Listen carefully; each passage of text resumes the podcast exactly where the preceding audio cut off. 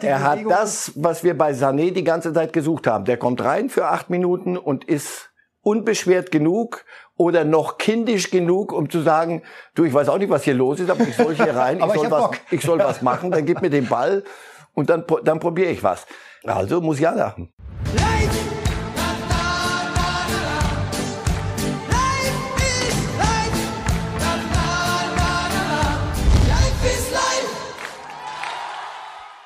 Locker ins Achtelfinale geschaukelt. Jetzt geht's erst richtig los. Zweiter Sommer. Das Wort Zweiter, das besteht ja aus zwei und weiter. Verstehst? du? Also gute Stimmung im Lager der deutschen Nationalmannschaft, wie wir hier sehen. Und damit herzlich willkommen zu Reif ist live mit Marcel Reif. Schön, dass Sie da sind, Herr Guten Reif. Morgen. Das war ja fast schon eine Bewerbung für eine Sendung Müller der Brüller oder so ähnliches, oder? Also Zweiter besteht aus Weiter und, und Zweiter, zweiter und, mein lieber Scholli. Und vorne war locker ins äh, Achtelfinale geschaukelt. Die Botschaft höre ich wohl.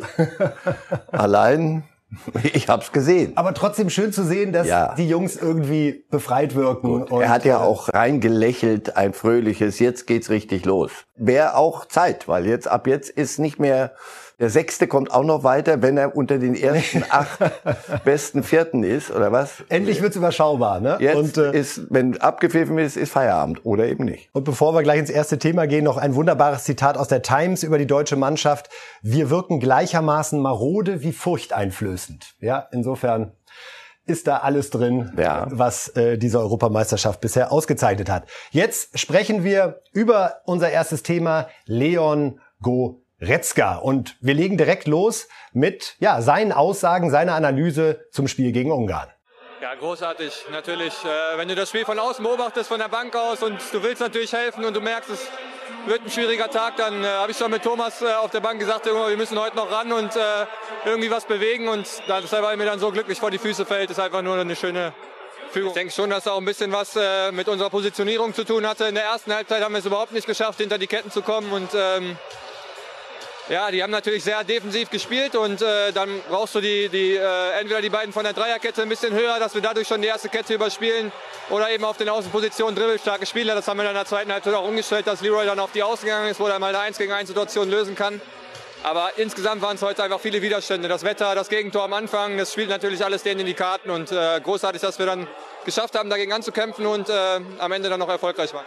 Ja, ich glaube gerade das 2-1 darf uns niemals passieren. Wir schießen gerade das erlösende 1 zu 1, äh, hast das Gefühl, dass das Spiel ja schon vorher unter Kontrolle und dann musst du es einfach souverän runterspielen und darfst niemals dann nach 10, 15 Sekunden da äh, das, das 2-1 bekommen. Also das werden wir besprechen müssen. Das sind Situationen, wo wir einfach vom Kopf her nicht ganz da sind, glaube ich. Das war auch schon bei den ein oder anderen Standardsituationen zu, zu sehen in den ersten Spielen und da müssen wir einfach von der ersten bis zur letzten Sekunde voll auf, auf dem Platz sein und äh, ja, wach sein und die Situation gut analysieren.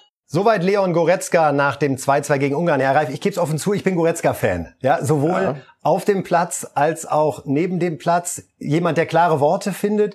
Wenn wir erstmal über ihn so ein bisschen als Persönlichkeit sprechen, sehen Sie da auch wirklich einen Heranreifen, der äh, ja, dem deutschen Fußball einfach gut tut, in jeder Hinsicht? Ja, weil ich ihn weder mit Golden Steaks noch mit sonstigen Abartigkeiten äh, bisher habe auffällig werden sehen, sondern während Corona-Zeiten er zusammen mit Kimmich da diese Hilfsorganisation aus dem Boden gestampft, dann sich selber drum gekümmert, nicht irgendwie Alibi, damit ein bisschen ein paar Schlagzeilen, ein bisschen was Publicity kommt, sondern die Dinge so gemacht, wie es ist. Und auch ansonsten, wenn du den triffst, äh, zuweilen in, in München, ganz zufällig, das ist ein, ein fast ein Mensch wie du und ich, außer dass er, dass und er kann auch noch kicken, außer ja. dass er ein überragender Kicker ist. Nein, dann sein Jubel, das ist alles äh, mit Maß und Mitte. Wir haben uns vorhin ja lustig gemacht über diesen Satz. Doch Maß und Mitte kann ganz prima sein. Mit Jubel meinen Sie, dass er das Herz gezeigt hat ja. Richtung der ungarischen Fans, genau. die sich ja sehr abfällig. Ja, das kann man auch anders machen. Da kann man anders ausrasten oder was weiß ich was machen. Das hatte genau die die Strahlkraft, die es braucht. Und dieser O-Ton eben jetzt. Ähm, wenn, wenn man es äh, wirklich in aller Ruhe nochmal anhören würde, da ist so viel Kritik drin. Und zwar nach allen Seiten. Auch äh, an der taktischen Einstellung, dann an Einzelnen. Ähm, aber sachlich und nicht irgendwie, ich bin hier der Allergrößte, hätte, hätte er mich von Anfang an spielen lassen, dann wäre er sowieso anders. Nicht, kein bisschen. Und auch nicht mit dem Finger auf irgendeinen gezeigt, sondern wirklich ganz ruhig und in, in, in bestmöglichem Ton die Dinge angesprochen. Ja, was, was wollen Sie noch mehr hören? Das ist ein, ein prima Kerl. Man kann sich auch mal einig sein, dass einfach ja, ein, ein, ein prima Junge. Richtig der Ball fällt ihm vor die Füße. Nee, das fällt nicht vor die Füße. Da muss man halt da sein. Er hat schon und auch das Instinkt für gefährliche Situationen. So, ja? und der arbeitet auch nach hinten. Das ist ein, der hat einen Riesensprung gemacht. Plus er hat sich mal locker mal zehn, 10 Kilo an, der hat sich fast verdoppelt in der Zeit bei Bayern. In der Corona-Zeit, ja, vor allem in der Corona-Zeit. Der hat die Zeit für, für dieses Home-Training wirklich genutzt. Das war auch wichtig, weil er war ein bisschen schmalbrüstig. So, aber jetzt ist das ein in Richtung kompletter Spieler. Weil wir über die Persönlichkeit gesprochen haben, noch ein Zitat von Leon Goretzka vor dem Turnier. Da sagte er, wenn ich für unser Land spielen darf, möchte ich für unsere Werte und Verfassung spielen. Nicht für ein Land, das in Geschichte nicht aufgepasst hat. Schwarz-Rot-Gold sind die Farben unserer Demokratie, nicht der Rechten. Da denkt man ja fast schon, hoffentlich überlädt er solche gesellschaftlichen Themen nicht, aber er scheint dieser Situation wirklich gewachsen zu sein, sowohl Leistung auf den Platz zu bringen, als auch mit einem sehr, sehr klaren Wertekompass durchs Leben zu gehen und immer wieder seine Popularität auch dafür zu nutzen. Und was Besseres kannst du und mehr kannst du von einem Jungen, der auf dieser Bühne Fuß, Profifußball rumtanzt, nicht, nicht verlangen. Das ist wirklich das, was er da von sich gibt, ist ja nicht irgendwie rumschwadroniert oder. Es wird nicht auswendig gelernt, sondern so und, oder irgendeinem irgendeiner Sau, die durchs Dorf gerade äh, hoppelt, hinterhergelaufen, sondern das, dieser Satz ist, ist doch wunderbar. Ein, ein wunderbar Schwarz-Rot-Gold und Nationalhymne und das alles, das gehört nicht irgendwo irgendwelchen Rechten. Ähm, das ist ein Role Model mal und mal für, für jüngere Menschen, hey, wenn ihr euch an einem Kicker Vorbild. orientieren wollt. Nennen wir es doch einfach Vorbild herein. Vorbild. Im Deutschen, ja eben, weil sonst können wir ja auch eine Er ist einfach ein sehr gutes Vorbild, auch fußballerisch und das würde ich gerne am Ende noch thematisieren. Ist da fußballerisch ein bisschen Matthäus drin? Klar, Matthäus allerdings 2021. Das, so, die Rollen sind nicht mehr so verteilt, wie sie damals waren. Da hattest du den einen so, dann hattest du einen Mittelstürmer noch, glaube ich, gibt's gar nicht mehr und sowas. Außenverteidiger gibt's. Nein, er spielt einen, einen Sechser, der zwischen sechs und acht, so nennt man das heute, der kann weiter vorne spielen, weil er torgefährlich ist, der kann zentral spielen, weil er einen Blick hat für, für Räume und für, für Zeitpunkt Bälle zu spielen. Und er arbeitet nach hinten, der hilft dir, äh, Lücken zu schließen. Ja, das ist eine der anspruchsvollsten Positionen im Fußball heute und das, er ist heute jetzt schon einer der besten. Und sicherlich auch aufgrund seiner Art zu spielen wahnsinnig geschätzt in der Mannschaft, weil da stellt sich einer Deswegen darf er sich ja auch äußern. Über Goretzka reden wir nachher noch äh, weiter, Herr Reif, wenn es um die Aufstellung geht für das nächste Spiel am Dienstag gegen England. Jetzt wollen wir über einen Spieler sprechen, ja, eine Reizfigur derzeit im deutschen Fußball. Leroy Sané, ausgepfiffen von den eigenen Fans am äh, Mittwoch beim Spiel gegen die Ungarn. Herr Reif, wenn wir über Sané sprechen und diese Rolle, die er gerade hat, wir haben uns äh, eine Statistik mal angeschaut zu dem Spiel. Wir haben Sané mit Gnabry verglichen und da sieht man, dass Sané deutlich bessere Werte als Gnabry hat, aber trotzdem spricht nach so einem Spiel alles über Sané. Hier sehen wir es nochmal. Ja? Er hat eine geringere Fehlpassquote. Er hat 62 Prozent seiner Zweikämpfe gewonnen. Er hat übrigens mit 21 Zweikämpfen die meisten geführt auf dem Platz aller deutschen Spieler. Aber es sprechen alle über Sané und keiner über Gnabry. Warum ist das so? Das frage ich mich auch ein bisschen, weil ich finde, die, die, äh, das Festhalten an Gnabry ist mir nicht ganz geheuer nach drei Spielen. Ich habe ihn dreimal eigentlich kaum gesehen. Sané, Sané ist ein anderer, ein anderer Spieler. Sané hat eine, eine bestimmte Aura. Und man möchte dieses ganz Besondere. Bei Gnabry ist schnell und torgefährlich und das ist gut so. Aus. Bei Sané denkst du, da ist noch im Spektrum, da sind noch ganz andere Dinge. Und er hält sie vor uns geheim. Alle sagen und immer wieder sagen sie es, das ist ein Unterschiedsspieler und wirst mal sehen. Und wenn der mal, dann, oh, dann aber richtig. Aber er, er, er kann es nicht zeigen zurzeit. Und das macht die Sache für ihn langsam ähm, schwierig, weil ich merke auch, wenn du ihn anguckst, ich will da nicht so viel reingeheimnis und Küchenpsychologie machen, so nur vom, vom Fernsehschirm. Dennoch, man hat den Eindruck, es arbeitet in es ihm. arbeitet in ihm und es lähmt ihn zu, zusätzlich. Ich glaube, man hat ihm auch mit dieses Wechseltheater mit, mit Manchester und, und, und Bayern und dann nochmal und dann 80 Millionen, da waren es doch mehr oder da waren es mal 100 vorher Ich fürchte, ich dachte, das steckt er so weg, weil er hat ja so seine Attitüde, mhm. dann zieht er sich halt irgendein Fellmäntelchen an, da denkst du, komm, der lacht über uns alle, sagt, ihr könnt mich mal. Und haut uns drei Dinger rein. So, Fidi Ralala, und dann wird's doch schon. Und dann beobachtest du ihn in München und du siehst, wie alle versuchen, ihn wie so ein, wie so ein schwer erziehbares Kind zu, zu mitzunehmen und sich nochmal um ihn zu kümmern. Die, die, die eigene Mann, der, der gewinnt einen Zweikampf bei den Bayern, da klatscht die ganze Bank. Da denkst du, Leute. Alle fast erleichtert. Ja, alles, toll, Knoten, toll. Und es fehlt ist, immer nur noch, dass einer hinrennt und die dann da hinten trägt und sagt, du bist ein ganz großer. Nee, ich glaube, es ist nicht ganz so getan mit, mit den, mit seinen Äußerlichkeiten, sondern ich glaube, dass es in, in ihm was gemacht hat, diese letzten zwei, drei Jahre. Und ich wünsche mir sehr für ihn, weil, ich meine, das ist ein junger Kerl, dass er sich aus diesem, dieser, dieser Falle irgendwann befreit, dass er endlich mal wieder dieses Jungenhafte hat. Gnabry wirkt viel erwachsener, viel, viel gefestigter. Du hast so das Gefühl, das ist ein Junge, der irgendwo hingespült wurde und jetzt gucken alle und sagen, du tanz endlich, mach doch mal was. Und er sagt, ja, was soll ich denn machen? So, ja, ich probier's ja auch. Und dann mal rechts, mal links gestellt.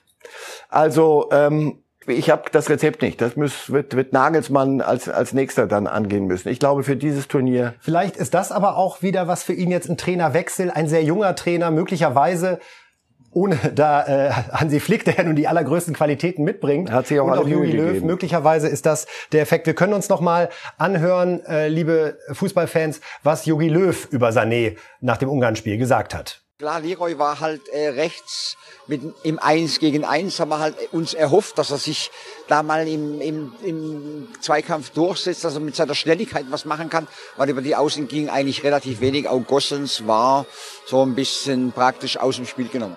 Ja, das Yogi Löw über Sané, auch da merkt man, wie er fast um jedes Wort ringt, um bloß nicht zu hart zu kritisieren, ja, sondern ihn irgendwie dabei äh, zu halten.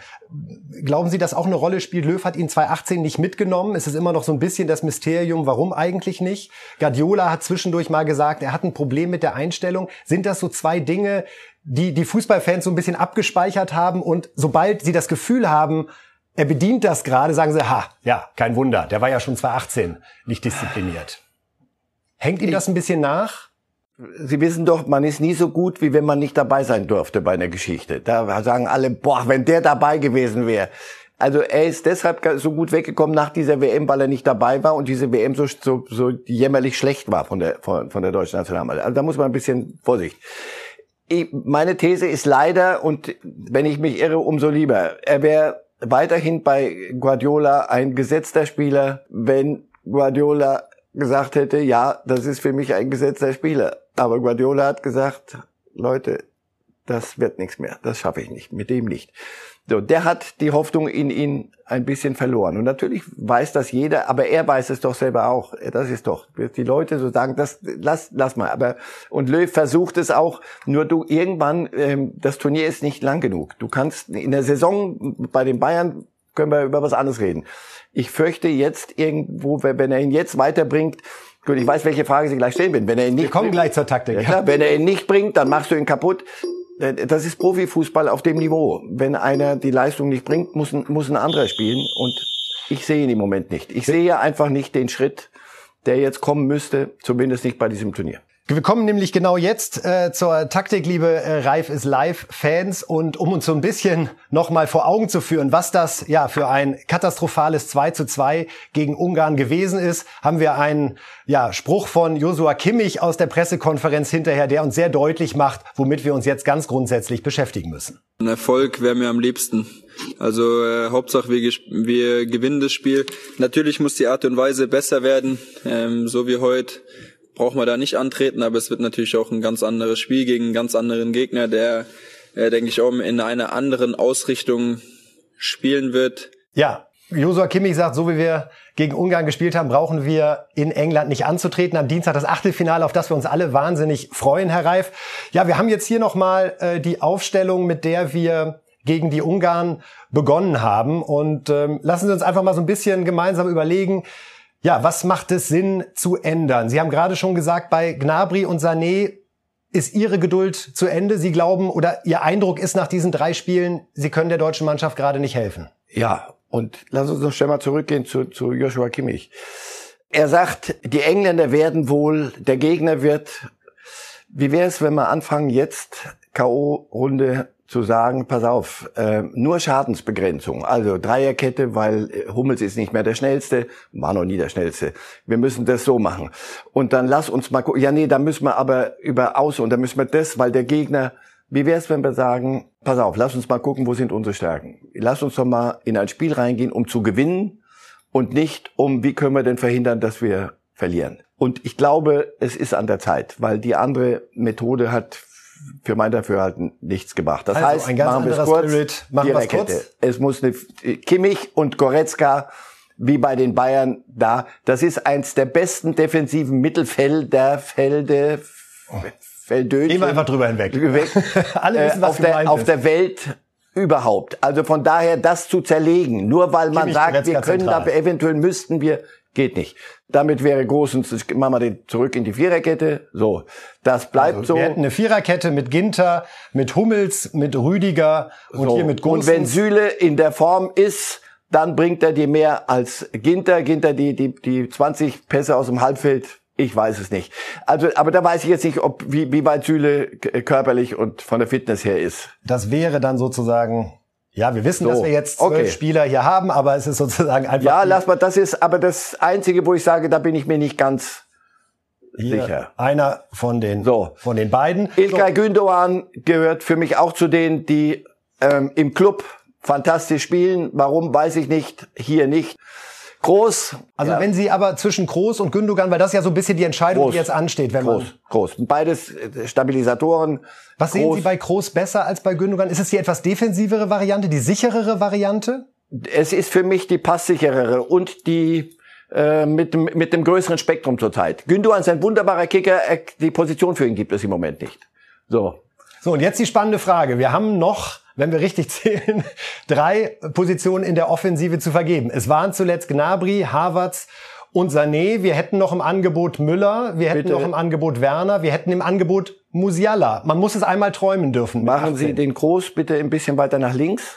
Machen Sie den Müller, also meine Idee, Müller rein, Wir hoffen, dass er wieder fit ist. Er weiter, ja weiter zurück, weiter zurück, sollte weiter zurück, machen Sie im 4-4-2.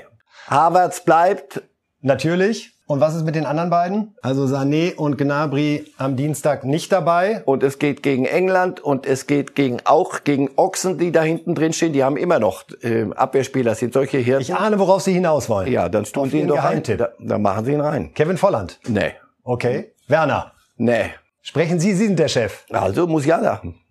Wirklich Musiala Ja, von Anfang ja, an. warum ich nicht? find's großartig. Ja, Ich liebe den nicht? Spieler. Das ist was, was wir überhaupt nicht haben im deutschen Spiel. Er, Schlangenartige er hat Bewegungen. das, was wir bei Sané die ganze Zeit gesucht haben. Der kommt rein für acht Minuten und ist unbeschwert genug oder noch kindisch genug, um zu sagen, du, ich weiß auch nicht, was hier los ist, aber ich soll hier rein, ich Aber ich soll, hab was, ich soll was machen, dann gib mir den Ball und dann, dann probiere ich was. Könnte mir das vorstellen, dass er sehr gut passt gegen diese englische Abwehr. Und im Übrigen, dass die Engländer äh, stürmen werden, auf Teufel komm raus, das, da habe ich aber was verpasst bei dem Turnier bisher. Ich fürchte, sie werden sehr vorsichtig gegen die Deutschen an, anfangen. Und ich bin auch, habe das Gefühl, dass man die deutsche Mannschaft in England mehr fürchtet, als wir sie selber jetzt für gut halten. Und dagegen haben wir ja nichts. Ja? Nicht. So. Also So. das wäre letztendlich äh, Ihre Formation. Ein Viererkette, 4-4, ja. Frage Ginter oder Süle, je nach Fitnesszustand. Goretzka und Kimmich zentral defensiv, das Bayernherz.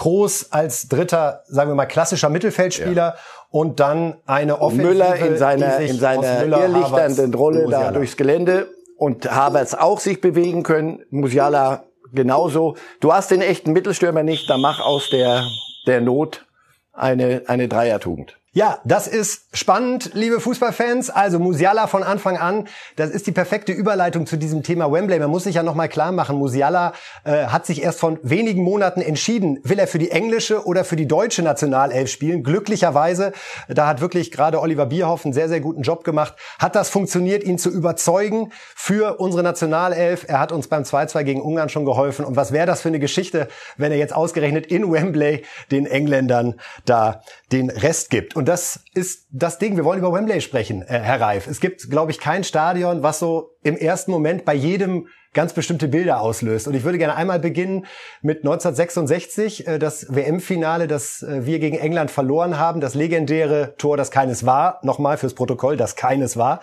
Sie waren damals 16. Wie haben Sie das Spiel erlebt? Haben Sie es im Fernsehen gesehen, im Radio mhm. gehört? Erzählen Sie mal. Schwarz-Weiß Fernsehen in den Ferien in, ich glaube, Redicione. Da fuhr man früher hin. An der, an der Adria.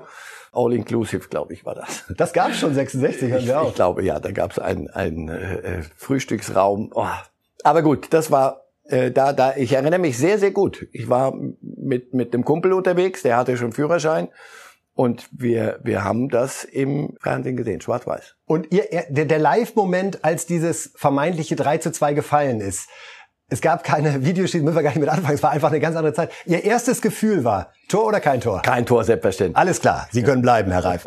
denn, denn das Schöne ist ja, seit diesem 66er-Spiel, äh, zumindest mein Eindruck, gibt es für deutsche Nationalmannschaften nichts Schöneres, ja, als es den Engländern heimzuzahlen. Und wir lassen ja so gut wie keine Gelegenheit aus. Äh, es gab 1972 dieses großartige EM-Viertelfinale. Wir haben 3 zu 1 gewonnen. Höhnes, Netzer und Gerd Müller, die Torschützen alleine das ist schon ganz großes Kopfkino. 1996 das Halbfinale im Elfmeterschießen. Mhm. Southgate verschießt den entscheidenden mhm. Elfer. Der ist jetzt Nationaltrainer. Ist das, ja. tun wir es ihm nochmal an? Ja. Seit, seit da, wenn es gegen die, wenn er die schwarz-weiße Trikot sieht, wird ihm der Elfmeter wieder einfallen. Und Sie werden es ihm wieder vorrechnen. Ich, da war ich auch, da, da war ich Assistent von Dieter Kürten. Der hat das kommentiert in Turin, das weiß ich noch. Und Kürten fürs ZDF kommentiert. Und ja, Sie, ja, saßen, ach, Sie saßen neben ihm und haben die guten Formulierungen kamen also na, eigentlich. Nein, Dieter ist ein Dieter Kürten, guter Formulierer. Ja, absolut. Aber ich durfte dabei sein. Das war 96 und dann ja, rund um Wembley, bevor es abgerissen wurde, haben wir nochmal schnell dank Didi Hamann gewonnen. Ja. Und dann auch die erste Niederlage im neuen Wembley Stadion. Damals die Torschützen, da war ich echt baff. Kevin Kurani und Christian Panda. Mhm. Aber für England reicht's. ich merke schon, wenn Sie weiter aufzählen, wir, wir, müssen da überhaupt nicht antreten. Wir haben das Ding doch schon gewonnen, oder? Ich will doch nicht vorwegnehmen, was Sie getippt haben, weil das wird noch mal schöne Diskussion auslösen. Darum bleiben wir noch so ein bisschen bei dem Mythos Wembley. Ist das für Sie das Stadion, der Ort? Es ist eine, eine der Orte. Ich, ich werde es dem, dem Architekten niemals verzeihen, dass er die zwei weißen Türme abgerissen hat. Warum das nicht integriert werden konnte in dieses neue Stadion, ist mir ein Rätsel. Aber das müssen sie selber, die Engländer selber mit sich ausmachen. Ich glaube, da durch diese zwei Türme, dass die weg sind, da ist ein bisschen was weggegangen. also nein, das ist eine, eines der Stadien. Wenn du Wembley, allein wie das wie das klingt, wenn du wenn du da hingehst, ich habe da Champions League Finals kommentiert und und Halbfinale, äh, einiges da schon erlebt und erleben dürfen. Ja, das ist eines der Stadien, die dir den Puls hochtreiben. Allein schon, wenn du weißt, so jetzt fahre ich in Richtung Wembley. Ja, jetzt dieses Spiel am Dienstag in diesem Stadion wahrscheinlich so gut wie keine deutschen Fans. Ja, also die äh, Quarantäneanordnungen der Engländer sind derzeit so, dass man, ja, wenn man heute losfliegt, nicht mehr rechtzeitig aus dem Hotelzimmer kommt, äh, was das Spiel betrifft. Wenn dann in diesem Stadion God Save the Queen gesungen wird. Ja, ich, also wenn ich zu Hause vom Fernseher sitze, ich drehe immer auf, volle ja, Lotte, ja. weil es ist, finde ich, die schönste Hymne, die es in Fußballstadien zu erleben gibt. Ja, und das, das ist Teil von Wembley. Und Wembley hast du das Gefühl, diese Hymne ist, wird dafür gespielt. Und du guckst, steht die Queen da oben auch. Und mit dem Täschchen und äh, du, da fallen mir auch diese Schwarz-Weiß-Bilder wieder, wieder von 66 ein. Das hat, hat was. Es ist ein Gesamtkunstwerk. Und dennoch muss da Fußball gespielt werden. Und dass es nur englische Zuschauer geben wird, und zwar äh, ausreichend, so wie ich gehört habe, das kann auch belastend werden für die Heimmannschaft. Denn nochmal, die Engländer, die, die, die Mannschaft hat großen Respekt, das weiß ich, weil ich mit ein paar englischen Kollegen geredet habe.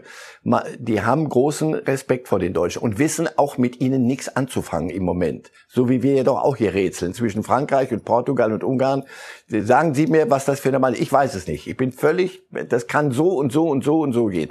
Sancho sitzt äh, größtenteils so. äh, auf der Bank und guckt sich das an. Ja, und das äh, ist ein, ein steht auf der auf der Liste zur Wiedervorlage, wenn es schief geht für Southgate. Da ganz sicher. Und das, was er sie, was er da erzählt hat, die deutsche Liga, ich mir, das kann auch motivieren, ja. Sancho spielt deshalb nicht, weil er spielt in der, in einer Liga, da ist, da ist ja gar Konkurrenz, das ist ja witzlos. Das, der, so, da, aha, also alle Bundesligaspieler sind gut beraten, sich das noch mal gerne, ja? anzugucken. gut, na prima, dann wollen wir mal gucken, wie gut ihr seid.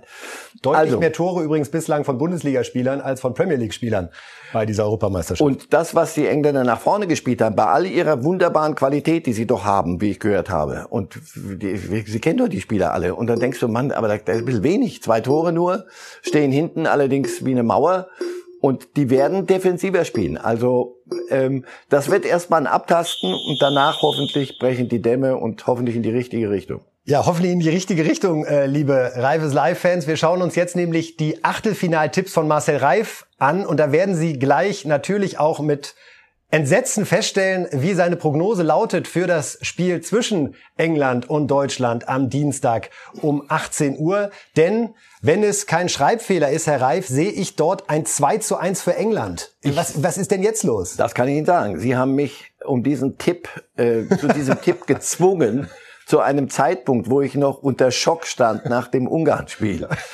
ähm, ich dachte dann, dann also nicht zurechnungsfähig. Ja, also okay. ich war wirklich schockstarre.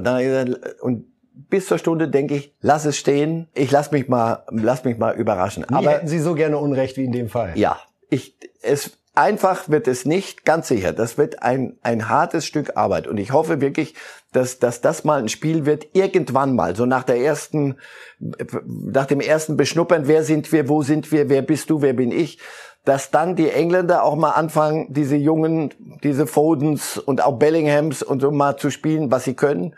Und bei uns unsere auch so anfangen mal zu spielen. Das und nach dem Motto, lass uns mal ein Spiel gewinnen und nicht gucken, dass dass mal zwei. Mannschaften wirklich eine großartige Leistung bringen. Das ist ja bislang und, und gewinnen wollen ja. und nicht und immer noch mal rechnen. Diese Schachspielerei ist mir ein bisschen zu viel bei diesem bei diesem Turnier. Wir gucken noch mal auf die anderen Paarungen, die wir da jetzt haben. Da ja 16 Mannschaften weiterkommen, muss man ehrlich sagen, es ist jetzt auch noch nicht eine Flut von Klassikern, die uns da erwartet in der nächsten Runde.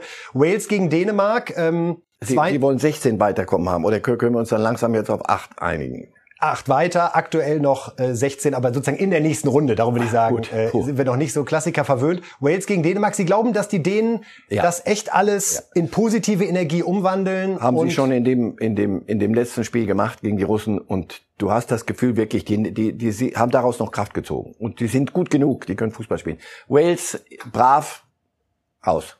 Brav, aus. Italien gegen Österreich. Italien ja bislang die Mannschaft, die die dominierendste ist, das kann man schon sagen. Neben Belgier, Holländer auch sehr gut. Aber nochmal die Gruppe angucken, Vorsicht. Noch nicht. Und auch Österreich angucken, muss man das ehrlich sagen, das ist jetzt auch noch nicht... Ja, die Österreicher, dass sie die, Final, die, die, die K.O.-Runde erreicht haben, ist ein Riesenerfolg. Punkt. Und die Italiener sind zu gut, Punkt. Und die Italiener sind eine Mannschaft, die spielt das, was sie können und orientiert sich nicht nur an anderen. Und sie spielen offensiven Fußball. Das muss mir irgendjemand nochmal dick wie das passieren konnte. auf Italienisch sagen. So, auch sehr offensivfreudig bislang die Holländer. Da haben wir ein 3 zu 2 gegen die, Entschuldigung, ein 3 zu 0 gegen die Tschechen. Also äh, der nächste ja, Favoritensieg, kann man ja. sagen. Belgien gegen Portugal. Das ist sicherlich neben Deutschland, England das der, Spiel, auf das man schaut. Ja. Belgien ist mal dran, mehr zu werden als ein Geheimfavorit. Ja, wie seit Jahrzehnten habe mhm. ich den Eindruck. Das Versprechen, das ja, große. So geheimnisvoll, dass sie so Geheimfavorit, dass sie selber langsam nicht mehr wissen. Doch jetzt als Mannschaft für mich stärker als die Portugiesen. Zu viel Ronaldo. Zu viel Ronaldo, Immer zu noch. wenig. Zu wenig der Rest, Rest. Das kommt zu wenig. So, dann äh, haben wir Kroatien gegen Spanien. Die Spanier haben jetzt so angefangen, Fußball zu spielen, nachdem ja. sie sich das alles ein bisschen angeguckt haben zuletzt. Ähm, aber und kommen die, weiter.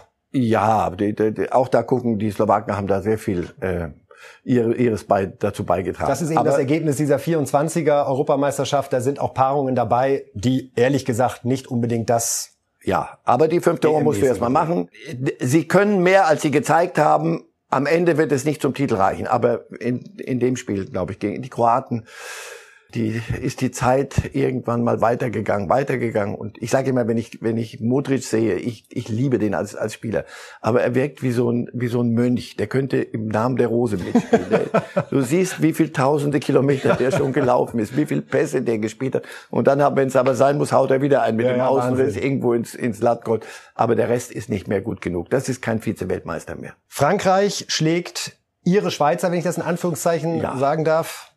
Ja, und in der Schweiz werden sie wieder sagen, wieso werden wir nicht schon wieder Europameister? Einfach, das wäre doch mal Zeit. ja, weil, weil es gegen die Franzosen gegangen ist. Und das sind die, die noch am meisten Haus gehalten haben mit ihren Die noch genug Pfeile im Köcher haben, die noch lange Leute, nicht verschossen hier, Hier kommt doch jeder weiter. Was sollen wir uns eigentlich hier müde laufen? Das, der, unser, unser Moment kommt noch. Also die, die, die nicht auf der Rechnung zu haben, ist doof. Und dann haben wir noch Schweden gegen Ukraine. Äh, das gehört ja zu einer guten Achtelfinal-Tipprunde dazu, dass man auch ein Elfmeterschießen prophezeit, ja, ja, ja, mit aller Fachkenntnis. Da glauben Sie, dass die Schweden es dann im Elfmeterschießen gegen die Ukraine schaffen. Das wäre dann ja unser Gegner, falls sie bei Deutschland, England falsch liegen und Deutschland ja, sich durchsetzt. Weil sonst gibt es keinen Gegner mehr. Den Baum haben wir auch noch da. Da können wir auch noch mal einen kurzen Blick drauf werfen, was denn, ja, wie es denn dann äh, weitergehen würde letztendlich. Und da, ja, sehen wir, das ist ja das Absurde, dass wir durch unser Gurken 2-2 gegen Ungarn auch noch belohnt werden mit einer verhältnismäßig akzeptablen Hälfte, so will ich es mal formulieren. Denn Frankreich bleibt uns erspart, Italien bleibt uns erspart, Belgien bleibt uns erspart. Irgendwann kämen dann die Holländer, aber natürlich müssen wir erstmal England. Eine taktische Meisterleistung. Das war geplant. Perfekt getimt, oder? So gewollt. Ist das der große Plan, den Jogi Löw die ganze Zeit im Kopf hatte? Das wäre toll. Bloß kein drittes Tor schießen wenn gegen das, Ungarn. Wenn das die Erklärung ist, dann nehme ich alles zurück und dann hauen wir die Engländer aber jetzt 5-0 weg. Wenn das der Plan war. Dann, und dann gehen wir hier auf die Knie ja. in der nächsten ja. Boah, dann. Ja, das also die äh, Tipps von Marcel Reif und jetzt kommen wir am Ende zu unserer Rubrik Held des Tages. Beim Helden des Tages zeigen wir Ihnen jetzt ein kurzes Video von 2006. Mal sehen, ob Sie den Herrn erkennen, der da Rembo-mäßig angerauscht kommt, äh, rechts im roten Trikot und Rums.